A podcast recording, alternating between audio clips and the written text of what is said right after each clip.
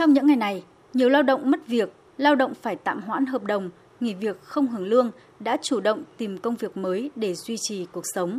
Với họ, phải thay đổi phương thức làm việc, chuyển sang làm việc tại nhà, làm việc online, thậm chí có người phải làm nhiều nghề cùng một lúc, hay nhiều lao động phải dịch chuyển từ khu vực chính thức sang khu vực phi chính thức, dịch chuyển việc làm từ khu vực truyền thống sang khu vực mới, dựa trên nền tảng công nghệ như lái xe công nghệ, giao nhận hàng hóa, thanh toán trực tuyến. Rồi có lao động phải chạy xe ôm, phụ hồ, khuân vác, những công việc mà trước đây họ chưa bao giờ nghĩ tới. Phần nào cho thấy những tác động khó lường mà dịch COVID-19 gây ra. Với Quảng Ninh mình thì cũng là đang tạm ổn nên là mình hãy còn thoải mái hơn là các tỉnh bạn. Tôi nghĩ là thế là may mắn. Thu nhập thì nó có khó khăn thật đấy nhưng mà đành phải ra công trường là bởi vì các cái tỉnh bạn không xuống được. Mong là sao là mọi người nâng cao tinh thần cảnh giác dịch bệnh không vì như thế mà lơ là cái khâu phòng chống. Chính phủ và các doanh nghiệp hãy để ý hơn đến những người thất nghiệp do dịch covid như chúng tôi. Rõ ràng là cũng đều có kinh nghiệm có kiến thức có trình độ nhưng cuối cùng thì cũng không được cống hiến gì cả. Thì hãy tạo điều kiện cho chúng tôi để chúng tôi có thể tìm được những công việc phù hợp với mình để chúng tôi được cống hiến cho xã hội.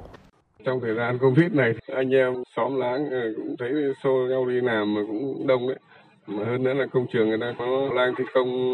mới cho họ cũng nhiều việc. Mình làm ờ, tạm thời thôi thì không có bảo hiểm đấy gì cả hơn 20 năm trong nghề chưa bao giờ nghĩ rằng có ngày mình lại còn thất nghiệp xoay sở đủ thứ để sao cho cái cuộc sống của mình nó đảm bảo có thêm cái thu nhập sau này ờ, khi mà dịch ổn rất mong các cơ quan chức năng tạo điều kiện cho chúng tôi ví dụ như các anh em muốn chuyển đổi ngành nghề về giấy tờ thủ tục hành chính hay cái gì thì cũng mong là tạo điều kiện cho chúng tôi để chúng tôi ờ, có một cái cuộc sống trở lại bình thường. Tuy nhiên, không phải lao động nào cũng có kỹ năng và khả năng để tìm được công việc tạm thời nhằm duy trì cuộc sống trước mắt, bởi nhiều lao động đang phải nhận trợ cấp thất nghiệp và nhiều lao động khác phải nhận trợ giúp từ các gói chính sách hỗ trợ của chính phủ. Từ thực tế này, các chuyên gia lao động cho rằng để giảm bớt khó khăn cho người lao động ngay trong dịch bệnh và tránh được việc thiếu hụt nhân lực khi tình hình dịch bệnh được kiểm soát, các doanh nghiệp, cơ sở sản xuất kinh doanh chưa quá khó khăn cần có giải pháp để giữ chân người lao động ngay trong dịch bệnh. Bà Đỗ Quỳnh Chi, Giám đốc Trung tâm Nghiên cứu Quan hệ Lao động, phân tích. Đối với những cái doanh nghiệp mà hiện nay đang gặp khó khăn, chưa phải là dừng hoạt động thì tôi xin chia sẻ kinh nghiệm của cái làn sóng Covid thứ nhất và thứ hai. Đó là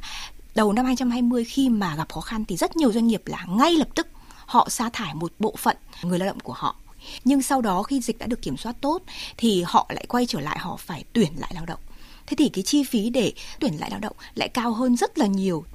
cái kinh nghiệm ở đây là các doanh nghiệp nên thỏa thuận với người lao động về việc là duy trì việc làm. Ví dụ như là họ có thể cho người lao động nghỉ việc và hưởng mức lương tối thiểu. Hoặc nếu như khó khăn hơn có thể là cho người lao động ngừng việc và không trả lương nhưng họ đưa một cái thư ưu tiên tuyển dụng. Và sau khi doanh nghiệp gọi trở lại thì những người mà có cái thư ưu tiên này quay lại sẽ được tuyển ngay và tuyển đúng vào vị trí trước đây họ đã từng làm.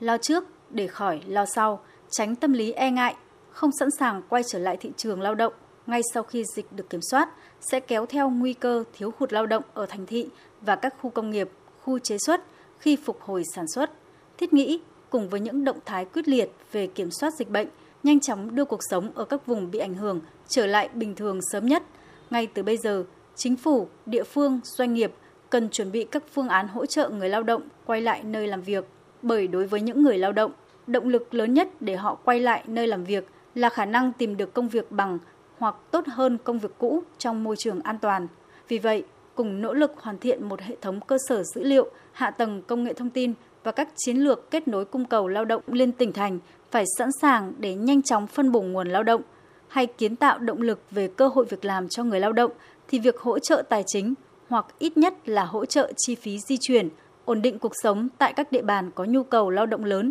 cùng các biện pháp tuyên truyền, hướng dẫn về bảo vệ sức khỏe phù hợp, tạo tâm lý yên tâm quay trở lại nơi làm việc cho người lao động là việc cần thiết. Cùng với đó thì bản thân người lao động phải tự trau dồi kỹ năng để thích nghi với hoàn cảnh mới. Chuyên gia lao động Vũ Quang Thọ, nguyên viện trưởng Viện Công nhân nêu ý kiến. Sắp tới nếu mà dịch cúm này ngăn chặn được thì sử dụng những người lao động là tốt. Đối với người lao động, việc làm vẫn là quan trọng nhất trong tất cả các cái mối quan tâm hàng đầu của con người. không có việc làm thì không thể nói đến những cái khác người lao động phải có việc làm đã rồi mới có thể có tiền lương và có đời sống ngoài cái họ phải trau dồi kỹ năng thì họ cũng trau dồi luôn cả ý thức thái độ của họ đối với công việc gắn bó với công việc cái công việc của họ mới có thể dài dài được để có được cái thiện cảm của phía người sử dụng lao động để tránh nguy cơ thiếu hụt nguồn nhân lực sau dịch bệnh tránh đứt gãy nguồn lao động phục vụ chuỗi sản xuất do dịch COVID-19 gây ra. Một giải pháp được coi là hữu hiệu chính là việc khuyến khích người lao động tham gia đào tạo, đào tạo lại, nâng cao tay nghề, chuyển đổi nghề nghiệp. Nghị quyết số 68 của Chính phủ và quyết định số 23 của Thủ tướng Chính phủ về chính sách hỗ trợ người lao động và người sử dụng lao động gặp khó khăn do dịch COVID-19 đã quan tâm chú trọng vấn đề này. Chính sách tạo cơ chế thông thoáng tối đa trong khuôn khổ pháp lý hiện hành để doanh nghiệp có thể tổ chức đào tạo, đào tạo lại cho người lao động sử dụng nguồn kinh phí bảo hiểm thất nghiệp. Bộ trưởng Bộ Lao động Thương binh và Xã hội Đào Ngọc Dung cho biết. Chú trọng triển khai các giải pháp đào tạo và đào tạo là người học gắn với thị trường, có kế hoạch để phục hồi cái thị trường lao động. Tôi nói bây giờ lo lắng nhất ấy là đứt chuỗi cung ứng về lao động. Những đơn vị mà chưa bị ảnh hưởng dịch thì tập trung phải nó củng cố thị trường lao động. Còn đơn vị mà đang bị ảnh hưởng thì có kế hoạch sau dịch thì phục hồi và coi cái dịch này cũng phải biến nguy thành cơ để đào tạo chuẩn bị nguồn nhân lực. Giáo dục nghề nghiệp thì phối hợp với các doanh nghiệp xây dựng phương án đào tạo bồi dưỡng. Đây là lần đầu tiên chúng ta cho phép sử dụng khoảng 4.500 tỷ để đào tạo phục hồi giữ chân người lao động hậu Covid. Mà đào tạo thì không lấy một xu nào, không phải lấy lãi tí nào cả. Doanh nghiệp được cấp tiền để đào tạo. Phải coi đây là thời cơ.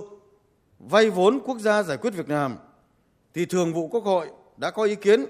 chính phủ sẽ quan tâm cấp vốn để cho ngân hàng chính sách để giải ngân.